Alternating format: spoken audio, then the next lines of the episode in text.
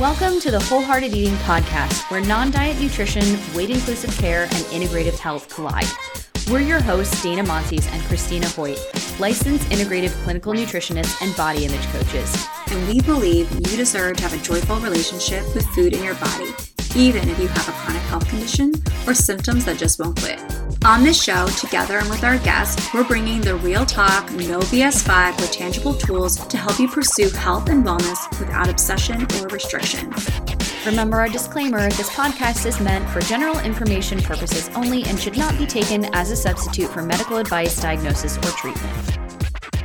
Hello, friends, and welcome back to Wholehearted Eating. So, our guest today is Brenna O'Malley, a registered dietitian and the founder of The Wellful based in San Francisco. So, Brenna joins me, Dana, and Christina today to talk about how to know if your health journey is actually healthy and red flags to look for on your health journey. We also talk about how do we navigate the balance between adding in health promoting behaviors in a neutral way versus when those behaviors can come from outside pressures and then can become obsessive? We're also talking about how if you feel like you gain weight whenever you're not obsessively monitoring and counting everything that you eat and sticking to a pretty rigid exercise plan, it's likely a sign that those rules are not healthy for you and that you're trying to keep your body in an extreme environment that it can't maintain. All right, let's dive right in.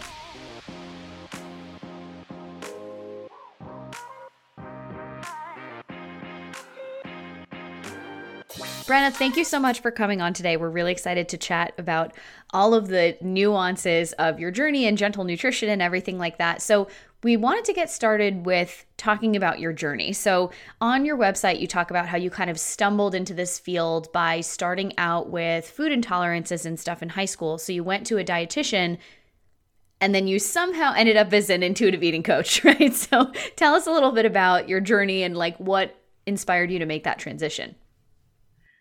Yeah. So I, um, my first experience with a dietitian was in high school. I had some like, I think really common pipeline to, you know, learning about nutrition or finding dietetics is like having some version of your own experience. So basically I um, saw a dietitian in high school for some like food intolerances, weren't sure what it was. Celiac runs in my family. So we kind of quickly went there. I think in hindsight, I didn't have the official test. I didn't have an endoscopy. Um, and so I was, it was sort of like a process of elimination and um, then ended up adopting a gluten-free diet for many years. And which is a bit of a, a piece of that too, but had this really positive experience with my dietitian in high school, really enjoyed like her as a person, um, our relationship together, being able to talk about this. And it was really the first time that I ever had a connection, like a personal connection with like what I ate and how I felt because I was having these like physical symptoms. And then I also took some of that information and really manipulated it. And I think it became a big part of like my own disordered eating past and history and, you know, working through my own body image pieces. So kind of, I think the way that I took that information as a 15 year old was, um, you know, through became much more of like a disordered lens, even though it was delivered to me in a really like neutral way, relatively.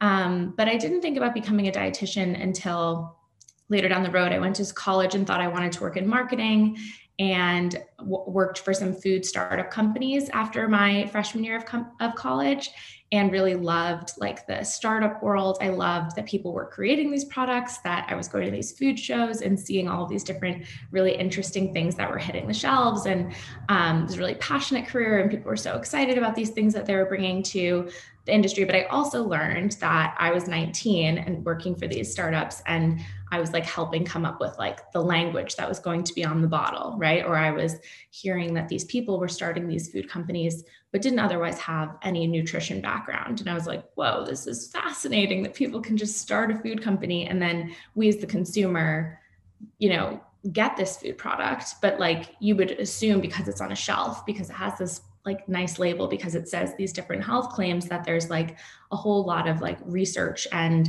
like nutrition backing to it. And it just really kind of it blew up my whole lens on on the way that food um, food industry works and so it was both really creative and interesting to me, but I also was like, whoa, this is like, I had a lot of assumptions that like every food product like was just really honest, right? And like true and like came from this like perspective of um, you know, that it was like nutritionally backed. And so then I started to sort of combine initially the reason I enrolled in um, a dietetics program, I transferred from a school in upstate New York to, I was going to Binghamton University and I transferred to NYU for their nutrition program.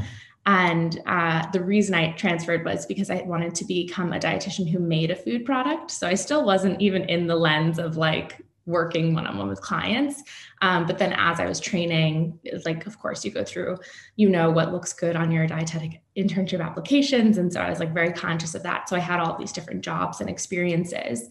And some of them were working, um, I volunteered at like New York Presbyterian and like clinical. And then I worked for an eating disorder dietitian. And I um, really kind of, again, was like, okay, I really love these one on one relationships with people. I love like learning more about like the science of nutrition and i still am really interested in this marketing piece. So i would say that the combination of those experiences i was like this seems like an area where every person has to navigate these like different claims and nutrition information that they get and being able to work with someone one on one so now i kind of have had some other experiences but ultimately have come to a place ideally where i can like work in both of those where I can like kind of consult on like the way that we're using the language around food and the way that we talk about food. And I think that's super important and influential in our personal relationships with food and then being able to work one-on-one with clients as well and say like okay how do we, how are you taking in this information what is your relationship with food like um, and so kind of a long-winded way of saying like found intuitive eating in college um, and trained under some other dietitians and was able to like have that be a really big part of my internship experience. Like i was very lucky and i got to do a concentration in intuitive eating that i like created for um, my internship. So i feel lucky to have had those like spaces. But yes it was a little bit of um, sort of falling together or building on itself too. What an interesting story about how wanting to at one point wanting to make your own food products and stuff. And we actually i don't know if dane we both know independently people who have made food products and stuff like that. And it's a really cool experience and kind of cool to see your product on a shelf which is kind of fun too.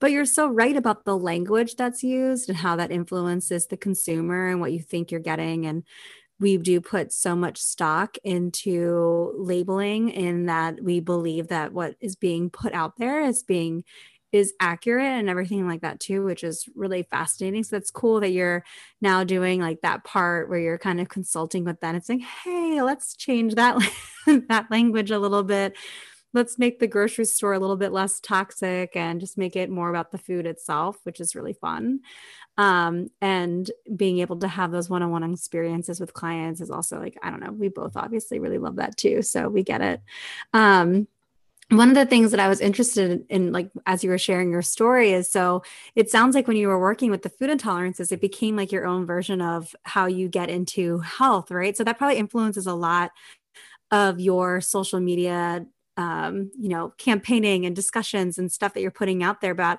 how to know if your health journey is actually healthy or not. And so, what are some of the signs that you felt like for yourself and that you see in other people that maybe their health journey is a little bit more, a little bit more combative than maybe we originally thought it would be? Totally. Yeah, I think that's something I do try to do with social media. Is I think I I try to not center my own experience all that much, but I, I do like allude to or like share some pieces of it just because I don't always know how helpful it is. But I think there are some pieces that are kind of, I think it's helpful to like have a relating point too. So I kind of go back and forth with that. But I would say some red flags, right, are I think it's really easy if you're given, especially if you have a physical experience with like certain foods making you feel sick, right? Whether it's like, you know, an intolerance or an allergy or having some level of like needing to have some level of awareness around food, I think it's really easy for that to, you know, kind of like explode a bit or feel like it heightens your your feelings around all foods or just like feel like there are some true foods that I need to like avoid or be conscious of. And like I think it makes it really easy to like avoid or be conscious of a lot of other foods, not just from that sort of neutral or like keeping yourself safe perspective, but because the way that we talk about food often, you know, also eliminates food like through diet culture through these different messages that we get. So i think some sort of like red flags or as if is if someone is um you know feeling like their their value or like how their day feels is dictated by the foods that they've eaten or how they feel in their body or um, if it feels like you hear about how someone is eating and you want to like replicate or duplicate that way of eating for yourself because that also all of those pieces kind of take the um, like the trust away from like that you can make choices about your body in your own body and like figure out what works for you. And that might not likely won't be the same as what feels good to to someone else. So i feel like those kinds of experiences that sort of end up centering someone else's experience or expertise um, kind of just take away like the trust that you would or could like build within within yourself too yeah, absolutely. One of the things that um, I really agree, and I like how you mentioned the awareness piece because I think that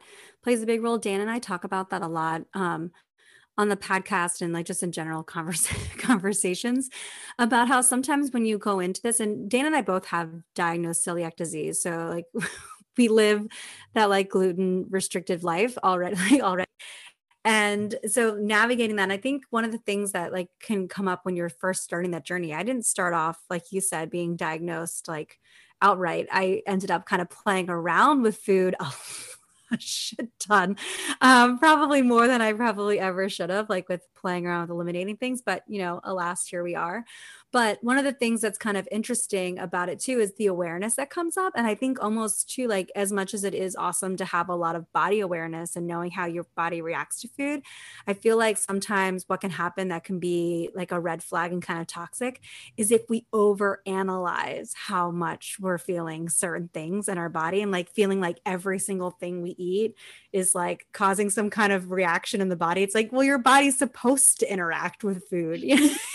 like sometimes you're bloated after you have beans and that doesn't mean we have to take beans out of the equation. It just means like oh yeah everybody gets a little bloated after they have certain types of stuff. And so that's one of the things that i like that you brought about like that you brought up that that awareness piece i think can play like can feed into all of the other red flags that you kind of mentioned about how it makes you then overanalyze certain things, look at other people's stuff like, oh, you're not bloated? Oh my God, how are you doing that? Okay, you're doing this. That must mean what I'm doing. And it's like their perception of bloat might be different. You might have like a really heightened awareness awareness. And so when you feel food in your stomach, you're like, well, I'm bloated. And it's like, well, maybe, maybe you're not. You just are feeling food in your body. And I, I really like how you discussed like that awareness piece. Cause I think that's something that's often um, overlooked in conversation when we're talking about food intolerances and when you're going down that route, that our perception and our awareness of food becomes so heightened that we then think that everything is impacting us in such a big way. Do you feel like that's something that you see a lot with clients too and on their journey? Totally. Yeah. I, I think that's such a good point because it's it's almost like to a degree that's helpful, right? It's like to a degree it's helpful to be aware of those different pieces, but then kind of past that degree, it's not it can be like kind of this tipping point of like not being so helpful or maybe being like more overwhelming or more like information overload versus like being supportive, you know, information for you. I think that's such a good point. Totally. I think sometimes it's like, and, or right, or like you haven't been eating to like fullness. And then all of a sudden you're like feeling a certain level of fullness. Maybe you've been like really restricting or like only restricting and binging, right? Kind of like in these extremes. And it, it's like interesting too. It's like a totally new sensation to start feeling like, maybe a comfortable level of fullness or more full than you typically let yourself feel, which is a totally okay feeling, right? Or maybe like something that might even be like the goal. But if it's unfamiliar to you, or if every time you've gotten close to getting full, then it's been like this thing that like really brings up a lot of fear or feels really scary or overwhelming, then like you know it's like how do we interpret this information and take it to be helpful and know that it might be new too and it being new can be uncomfortable, but being uncomfortable, like in that case, it's okay, right? Like, or just like might take some, some like getting used to or letting yourself be new at something or explore it. And I think that's a really, a really good point. I also think with, um, with like just on like the food allergies or intolerances point, I think, especially with like gluten and dairy, I find that I think there, are you know, some other foods too, but I find that there's a lot of layers of um, because they're so co-opted by diet culture as things like that people avoid without those reasons, without maybe like a medical reason or an intolerance reason. that for the people who do need to, you know, like use those use those guidelines to like maybe avoid those foods or like know that those foods have like some reaction in their body that it, it's harder to do that harder to advocate for that outside of a diet lens because the reaction from like the public um, or like friends or interactions with wait staff or interactions with people who maybe you're you're asking to support you know your your dietary needs with um, can interpret it that way or assume that it's from a dieting lens. Like I remember I have like an early memory of like being at this diner in my hometown in high school and asking for like no bread on something because I think I was like early days, early days gluten free, not like super super early days, but I just remember it was like no one really knew what it was, at least where I was, and um, they were like, "Oh, are you on a diet?" And I just think it's like, of course, that was not helpful to me, but but I just think um, you know, or it feels like, oh, this isn't something that you really need to be gluten free. You're just trying to like quote unquote be healthier. You don't really need to avoid dairy. You're just trying to like quote unquote be healthy versus if it was something like that's more associated with like anaphylaxis, for example, like peanuts, right? People treat that much differently um, generally than like some of these other you know other food things because i think of at least in part because of this like lens that we have on what those food choices mean or where they come from so I just think it's really an interesting. I mean, I would be interested if either of you have thoughts on that too. If you're both celiac as well, but um, yeah, I think it's just like there are so many layers in in how we like can take care of and listen to ourselves, and then how we can implement that into our culture that sees food often much differently than like we're helping clients like work towards seeing and and their relationship with food. Yeah, and it's really tough too because if you, I mean, for example, the first time that you ever went into that dietitian's office, right, or the first time that anyone ever comes to see some kind of nutrition or medical professional because it feels like something's off, they're going in because something feels off, but they don't know what's wrong. So we're looking for a solution, right? So then you go to a professional who's been trained in this. So you kind of blindly trust them if you've never had this experience before. And they're like, oh, you should cut out, you know, this, this, and this, or you should do this. So now then we're learning to outsource what we should be doing to feel good in our own bodies, which then kind of like cuts away at our own body trust and our own intuition, right? And the more that you go down the like dieting or even functional medicine or like disordered eating path, the more you become like really disconnected to the point where you arrive at like, oh my God, I have like the smallest amount of bloating ever, but it's not what I'm used to. So there must be something wrong. Like, and then we always go to, oh, I need to eliminate this to feel better. Because whether we're looking at it from a traditional medicine perspective, a diet culture perspective, a functional medicine perspective, the answer is almost always, oh, just take it out and you'll feel better, you know? So then from our perspective, from a more neutral perspective, right? When we're all trying to help clients and especially talk about this on social media because it's impossible to do nuance on social media, you know, when we're trying to navigate the balance between adding in like a new routine or a health promoting behavior dissociated from weight changes or anything how do you help people find the balance between trying to do that in a neutral way when it's so easy for people who come from this all or nothing mentality for that to become obsessive? Like, what do you find is the tipping point there, and how do you help people with that? Yeah, I think that's a good question. Like, what's the the balance sort of between between like that awareness or or being interested in those things versus it being like more of an obligation or coming from like these pressures versus something that's like feeling good and feeling actually supportive to you. Yeah i think um I, I think normally it's a lot of like you know checking in on like where these came from why these are important to them and are they true? Like how are they helping? How are they feeling supportive? Or how are they not feeling so supportive? And i, I think i like a lot of like um the holding space for both of these things at once idea right? Like okay one where did this where did this rule come from? Like what are the different rules around food or what are the different things that you think what does health mean to you? And then also what are some of like the behaviors that may, you might be engaging in and how do they support this idea of health? And then are they true? And i think sometimes that's a mix of like you know where did this come from? Where did you learn this from? Also like maybe some education around that sometimes. Um, and then I think it's a lot of to like, okay, well, let's say this like influencer eats in a certain way, or I learned this from like this past program that I was on, or you know, tracking food is really good because then I know, right? Like I'm putting this in quotes, um, because then I know like what I'm eating and I can like be in control of this. And I think sometimes that's like a common one, and it'll be okay. How much of this is like giving you actual control around food, or is it the illusion of control? And then sometimes it's like a zoom out critical lens of like, you know, our bodies before like we had MyFitnessPal were somehow maintaining themselves, right? Even without us having this really hyper awareness of um, each each food that we were putting into our body and these like estimates of all of these different calories or nutrient breakdowns.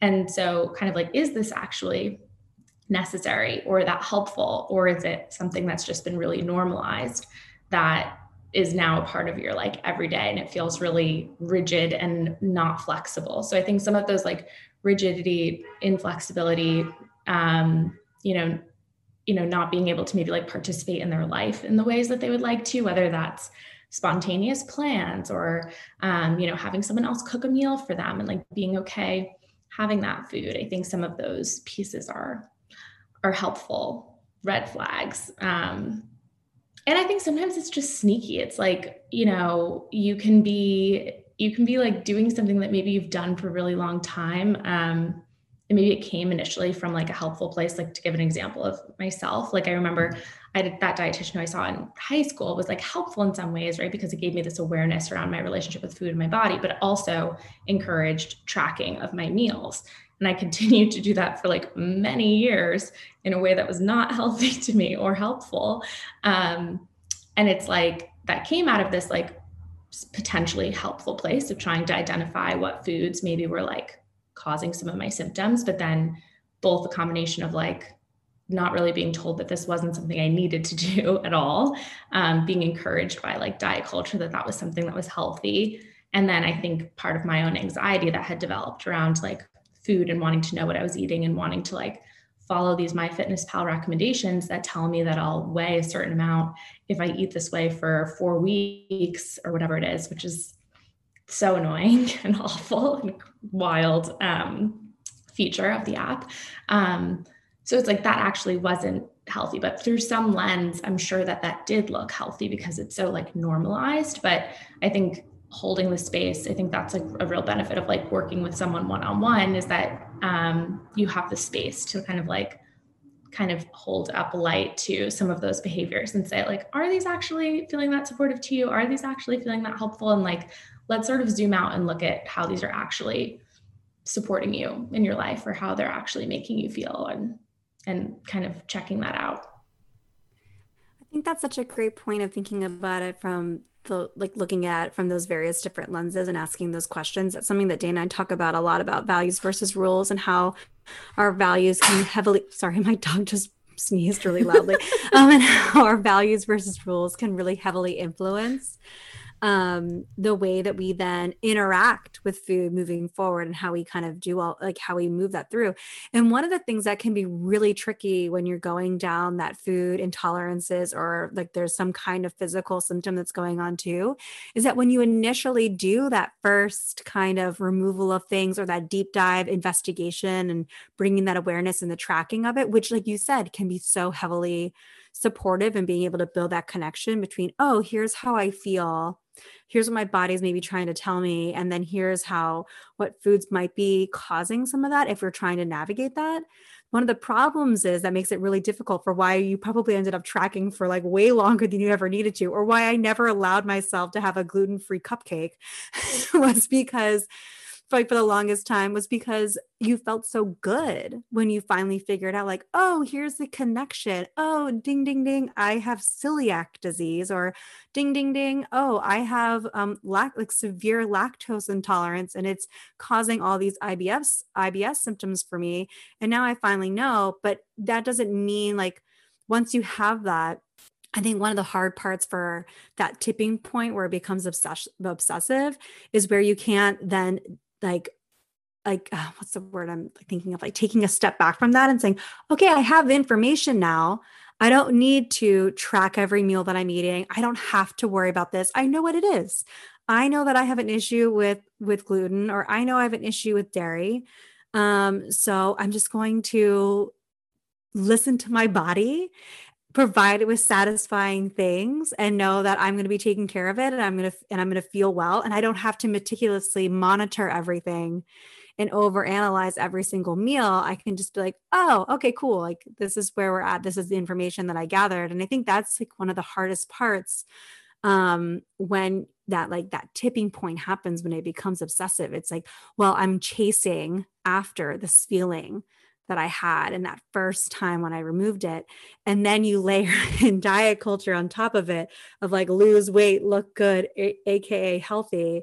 And the next thing you're like, well, I must have more inflammation. Like there must be more food intolerances. Like there has to be these other things that are going on. And so one of the things that's kind of interesting is that we think a lot about when we're doing that kind of like deep dive work with our clients on navigating um, you know what is healthy to me? How do i implement that? What does that look like? How do i do this? Sometimes when we take something away like diet culture or calorie counting or tracking it's what do we then add back in to help the person get that confidence so they know how to feed themselves? And i think that's one of the the like the major nuances that happens with this this journey that can often be left unlocked. And a lot of times clients will be like I still don't know what to do. Like, I don't know what it means to eat satisfying food each day. And I don't know what it means to like how much, like, what does my body need and what does it require? So, how do you implement that? that nuance in that zone with your clients and ultimately implement gentle nutrition with them and understanding how their what their body needs on a nutritional level and then also honoring that education that they got about maybe what foods might not feel all too too sexy to them. Like it might not feel too good. Or like in the words of Dana, give them disaster pants. Like that's one of Dana's like favorite lines. But like, well, how do you then navigate that with them? And how do you help them kind of play in that gray? Mm-hmm. Yeah. I like that play in the gray. Yeah. I, I think that there is so much, so much nuance around it. And I think I think thinking of things as like an experiment is often helpful, like and often a lens that I'll use for for going about that, right? Is kind of like, okay, maybe we've maybe you've gotten to a point already where you've experimented and have identified some foods that do or don't feel so great to you. So how can we like use that framework along, you know, or that like starting place along with um what foods do you like? What foods like do you have access to? What foods are you typically cooking? Where are you getting your meals from? Are you like you know kind of getting the the idea there?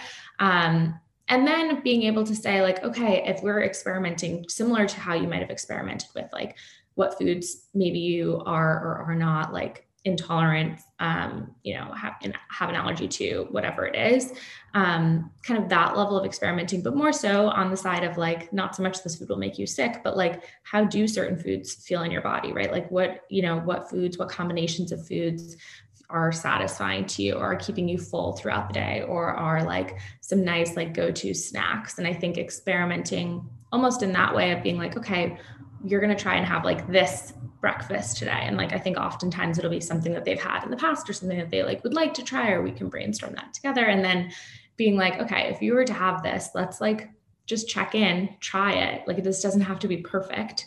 Um, you might notice that like maybe an hour after you're like hungry and you have a snack then and maybe in the future you'd say okay tomorrow i'm going to add something to this breakfast because i think you know it didn't actually keep me full as full as i was hoping that it would. So let's like add something in there. Or you know last time i had this brought this lunch it was really good but i was like super overly full and i felt like i wasn't actually you know, I was like almost like past that comfortable energy or comfortable comfort point and or comfortable fullness point, sorry. And um, so maybe like tomorrow you'll adjust it or you'll like have some of it for lunch and like save a little bit later for like your afternoon snack or something like that. And I think experimenting in that way, as well as like different combinations of foods and different types of foods, can be a helpful way to think of it as right? Like this isn't all of a sudden we're not shifting to like then have this really prescriptive way of eating but more so you're kind of doing some similar experimenting and finding what what foods do feel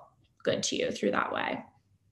I really like how you're talking about using the experimentation that you had in the very beginning of your journey is like another piece of we can continue with that same type of experimentation, but we can do it in a much more intuitive, tuned in, listening to, and not demonizing certain types of food under that same type of narrative, which Dan and I often refer to as a neutral nutrition lens. Like, okay, here are like here are the here's the frameworks for what like everybody literally needs in order to feel satisfied and feel good and whatever. That doesn't mean that we're not going to enjoy convenient foods and things like that as part of that. That can fit into part of that whole puzzle. Um, I really like how when you're talking about implementing like what you're really describing is that is that gentle nutrition piece of how do you then build the blocks back up after we've had this whole experience for so long of feeling so detached and looking for outside things for for how do we then satisfy ourselves and understand what that looks like. Um, and then how do we then build that back up to make it more of that um, satisfying like oh i feel like i've been using a lot lately like feeling like a confident eater and understanding like oh i feel confident going into meals. I feel confident building something for myself and being like oh i know what to do and i don't feel like i have to listen to a thousand other things in order to get it. But it can be really scary at first and navigating that. Like you said it's an experiment and sometimes experiments can take a long time. And if you don't have someone helping you kind of create the framework of like okay here's the here's the basics like here are the building blocks that we need and then we can play around with it based off of off of what your personal body is and what your personal needs are. It can feel really overwhelming to people in so many different ways. There's not really a question in there more of like a yes i agree with you. Like I, I like that a lot. I do have a question or another comment. So, going off this conversation, obviously, what we're trying to lead people towards is a non restrictive approach, right? And I feel like one of the hardest things for people to overcome is before when you were restricting, whether it was intentional or not, right? Undernourishing, intentional or not, your body was basically under like artificial weight suppression, right? Because we weren't giving it the materials that it needs every day. So, just a little reminder and this is something that you had put on your Instagram and I wanted to, you know, have a little bit more of a conversation around this is you said if you feel like you gain weight whenever you're not obsessively monitoring what you eat and sticking to your exercise plan, it's likely a sign that those rules are not healthy for you and you're trying to keep your body in an environment that it can't maintain. Totally. Yeah, I feel like that's um, either a post that people really respond and like and feel a lot of relief from, or they are not happy with me for that one. So we're here for the harsh um, truths. We are here for it. right, right. And of course, like without the nuance that social media doesn't let us have. But um, yeah, I think I think the, the point of it, right, is that um, I think there's often this narrative of like, every time I stop dieting, I gain the weight back, right? Or like I maintain this diet or I maintain this way of eating and my weight, you know, gets to a place that's like quote unquote more comfortable. And then once I stop doing this for this event or for this vacation or whatever it is, then the weight comes back and therefore I need another diet. And I think sometimes that feels like evidence to someone that like they actually need to really tightly control their eating and that this is like positive feedback from them from this diet of like this works this is how i maintain this weight this is like how i can do it but i just need to stick with it right because every time i stop then my weight changes versus i would encourage like on the flip side of that right being like or is this like only sustainable when you're in this really intense period of restriction and engaging in these behaviors that don't sound like they support you doing them long term. They don't sound like they, this is something that you can maintain long term and not by a product of like you not having enough like quote unquote willpower but more so by like this potentially not giving you enough nutrition throughout the day or enough flexibility to live your life in the way that that is full and allows you to like have other hobbies other than food and exercise right? Or um, be able to like engage in social plans or um, eat enough food. And i think so the, yeah the, the idea is that like if the only way that you can maintain your weight is is through these really extreme behaviors, that's more product of like these behaviors being extreme than your you know, than your body being not able to quote unquote be controlled. Um, and i think that all comes down to this too this assumption that we should be in control of our bodies and that we like if we quote unquote um, lots of quotes like work hard enough that we can you know manipulate them or like this idea that diet culture has that like if we eat like someone else or if we exercise like someone else or if we stick to these plans that our bodies will sort of morph into the shapes and, and appearances of other people or shapes and appearances that are more socially acceptable um, or seen as like better. And that it's just not also how bodies work unfortunately. Um, but but there's periods of time where that might your body might change because you're not giving it enough fuel or you're manipulating it in these ways but it's manipulation versus it being something that's supportive of, of your health or something that's sustainable for you. I think that's a really interesting point and it ties really really well back to that idea of is my health promoting behavior in my life becoming obsessive and what's that tipping point? If the tipping point is you can't your body immediately changes the minute you alter or flex on any of those any of those health promoting behaviors, then it's very, very likely that something is up and it's not actually working for your body and it's too meticulous. And then because you should be able to like your health promoting behavior should fit into your life and feel casual and feel like a part of it and feel implemented and not feel like something that needs to be tightly tightly maintained and monitored all the time because if you then pull a thread and like oh God forbid you go to a barbecue or something and it's like everything unra- unravels from there. It's this wasn't actually health promoting behavior.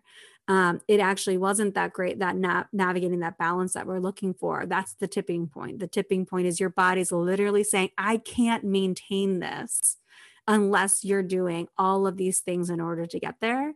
And so I think that's such a great point of like bringing it back to that of saying, you know, that's that's like a huge sign of like talk about red flags. That's a big red flag that your body's like, uh-uh, this is not where I'm meant to be. Thanks for trying, but no, thank you. I need to be in a different place. we you know? choose the next option. option B, please. More flexibility and more freedom. Thank you. So, Brenna, we really appreciate this conversation, and it's so nice to to have you on and talking about this nuance that I feel like social media just does not let us really get into the way that we probably all would really love to. And being able to talk about that you know this little gray zone that that we all live in and really help navigate our clients through. So if you could share with us you know some places where people can find you things that you're doing any kind of products, services, anything? Did you ever develop a food product that we can find in the store? Like, I would love to know. Whatever you have, we would be cool with hearing.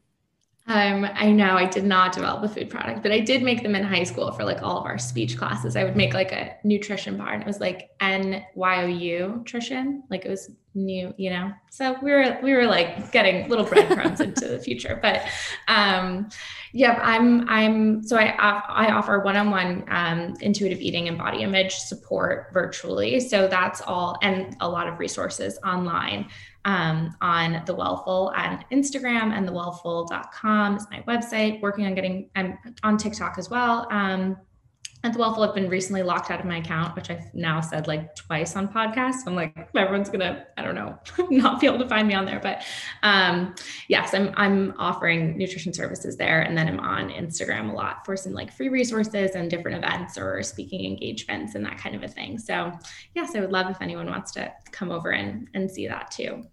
Awesome. Well, thanks again for so much for coming on. Yes, thank, thank you so much. This was so fun.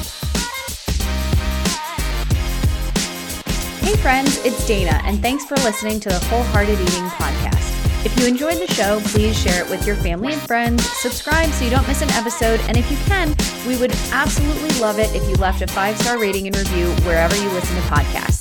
This helps spread the word so more people can find the show and learn how to break out of diet culture, the body image spiral, and find a more peaceful relationship with food in their bodies with wholehearted eating. If you're interested in learning more about how you can work with me or Christina for one on one nutrition counseling or checking out our self paced courses, head over to wholeheartedeating.com. And we'll see you again here next week.